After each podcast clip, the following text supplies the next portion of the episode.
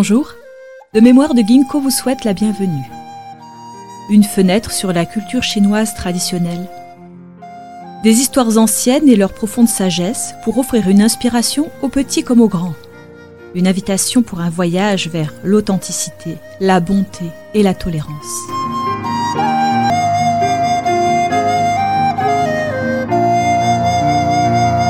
À la recherche du vrai soi, sixième partie.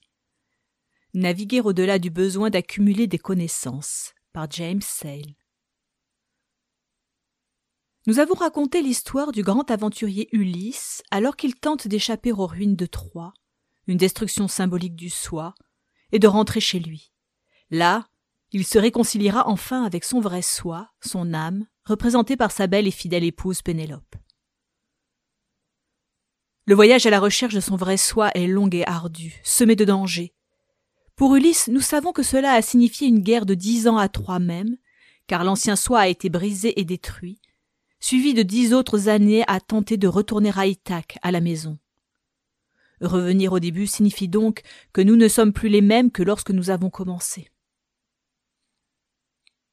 Ulysse doit laisser mourir ses vieilles illusions s'il veut devenir ce qu'il est vraiment censé être. L'énéagramme est un moyen de suivre ses progrès, car chaque obstacle qu'il rencontre est une facette de son cheminement vers sa vraie nature. Ulysse vient de rencontrer le type de personnalité 6 chez les Lestrigons, où de nombreuses illusions sur lui-même ont volé en éclats. Onze des douze navires et tous leurs équipages ont été perdus, et Ulysse, lui-même, dans le dernier navire, s'enfuit effrayé, terrifié, alors qu'ils appareillent à un pouce de la destruction totale. L'idée qu'il est un grand guerrier et général a été anéantie. Quelle défaite aurait pu être plus totale, à part le fait de perdre sa propre vie? Là où Ulysse se rend ensuite, c'est à la rencontre du type 5, le sage. Pour rappel, c'est la personne sage qui a de la perspicacité et de la compréhension et dont l'image de soi fondamentale est je vois à travers. En d'autres termes, le genre de personne qui n'est pas dupe des apparences ou des superficialités, mais qui cherche toujours un niveau de connaissance plus profond. Mais les quêtes intellectuelles peuvent aussi conduire au péché mortel de l'avarice. La thésaurisation de l'information et de l'expertise, parce que les cinq craignent désespérément qu'il n'y en ait pas assez pour tout le monde, et ce qu'ils ont doit donc être conservé plutôt que partagé. Un nouveau type de danger.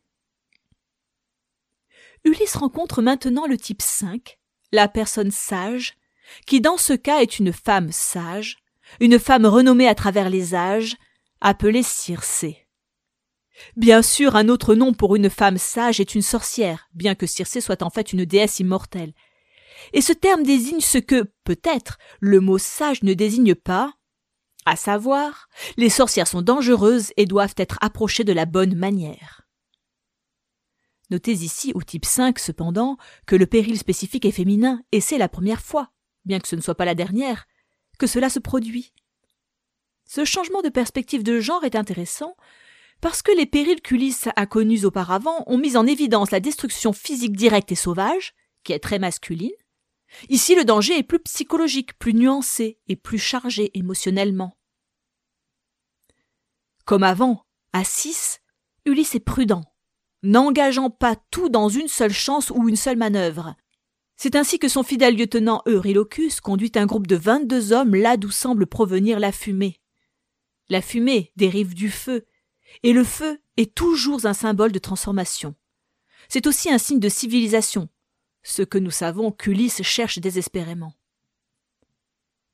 Étonnamment, alors que les hommes s'approchent du palais de Circé, ils rencontrent des animaux sauvages, loups et lions, qui, au lieu de les attaquer, s'aventurent autour d'eux comme des chiens fidèles. Tous les animaux sont ensorcelés par Circé, dont la connaissance profonde et la sagesse sacrée apprivoisent et soumettent la nature. Aujourd'hui, nous appelons cela la science du savoir. L'équipage entend Circé chanter de sa voix envoûtante et la trouve en train de tisser une toile enchantée. Nous aussi nous trouvons le fruit de la science, la technologie envoûtante et enchanteur, souvent, quelles qu'en soient les conséquences. Qui, par exemple, il y a dix ans, aurait pu prévoir les aspects négatifs de ce système envoûtant et enchanteur, ou toile, que nous connaissons sous le nom de Facebook? Les hommes entrent tous dans le palais, sauf Eurylochus, et acceptent son offre de nourriture et de boisson, ne sachant pas que la boisson est mélangée à de mauvaises drogues. Dès qu'ils ont fini de festoyer, Circé frappe sa baguette et par magie, ils sont transformés en cochons, qu'elle garde dans sa porcherie pour les nourrir de glands et de fourrages communs. Leur tragédie est que, bien qu'ils soient dans des corps de porc, leur esprit conserve leurs fonctions humaines. Terrifié, Eurylochus retourne en courant vers Ulysse pour raconter la terrible nouvelle. Et en route pour sauver ses hommes, Ulysse est intercepté par le dieu Hermès, qui lui donne quelques conseils et une aide pratique.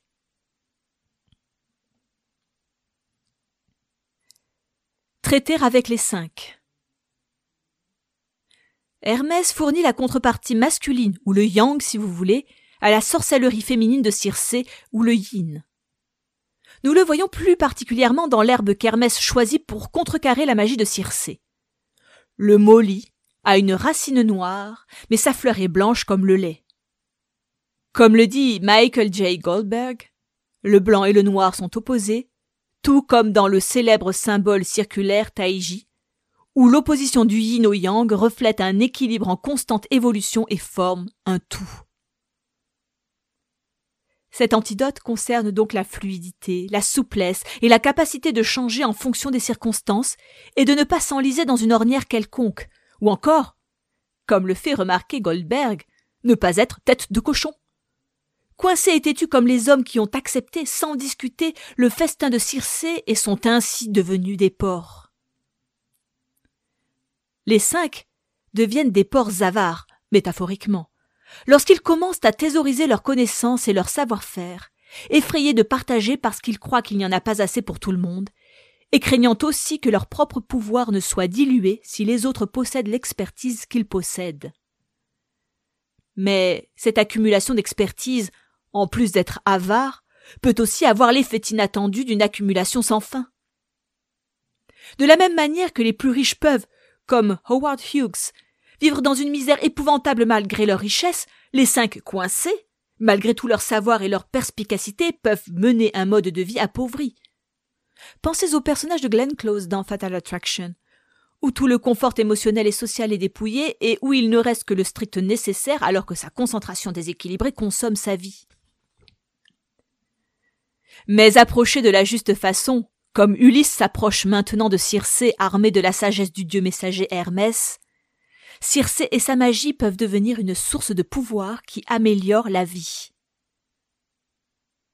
Circé n'arrive pas à enchanter Ulysse et s'exclame avec une surprise passionnée. Tu as un esprit en toi qu'aucune magie ne peut enchanter. L'herbe mollie a protégé Ulysse. Il ne sera pas coincé comme un cochon. Au lieu de cela, Circé partagera avec lui ses connaissances secrètes qui le mettront sur la bonne voie pour l'étape suivante de son voyage. Souvenez-vous, le molly est noir et blanc, donc pas l'un ou l'autre, mais les deux. C'est ce type de pensée créative, de perspective ou d'approche qui peut vraiment habiliter et libérer un cinq. Suivant le conseil d'Hermès, Ulysse consent à faire l'amour avec Circé à condition qu'elle prête serment aux dieux immortels de ne pas lui faire de mal ou de ne pas le démembrer quand il est nu. C'est ce qu'elle fait. Et c'est ainsi qu'il rengaine son épée et se mêle à l'œuvre magique de l'amour qui, comme l'observe Circé, engendrera une profonde confiance entre nous. Les cinq peuvent être des solitaires, enfermés dans leur propre tête. Mais faire confiance aux autres, les bonnes personnes bien sûr, peut mener à des résultats étonnants et fructueux. Combien différents, peut-être, des résultats qu'il a eus en faisant confiance à son ami du beau temps Éole, au type 7. Un nouveau départ.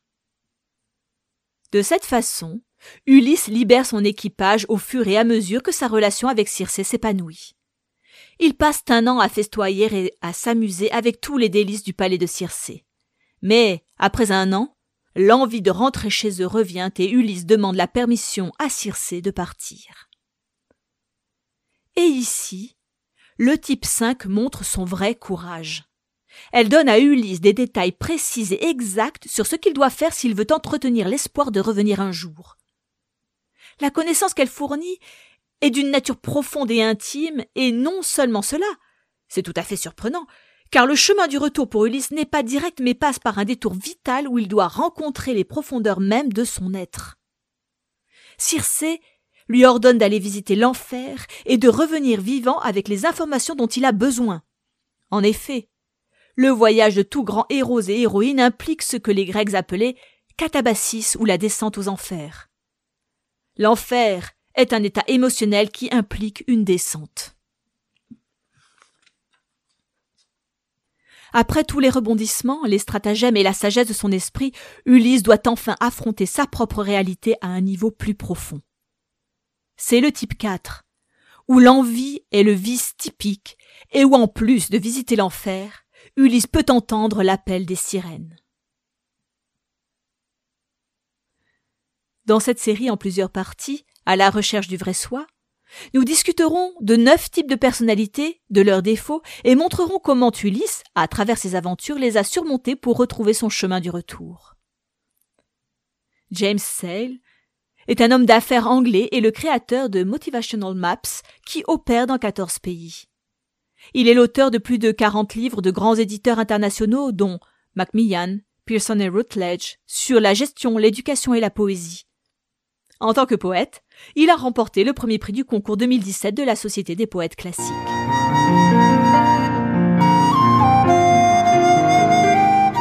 De mémoire de Ginkgo vous remercie d'avoir écouté ce podcast. Au plaisir de vous retrouver pour d'autres histoires.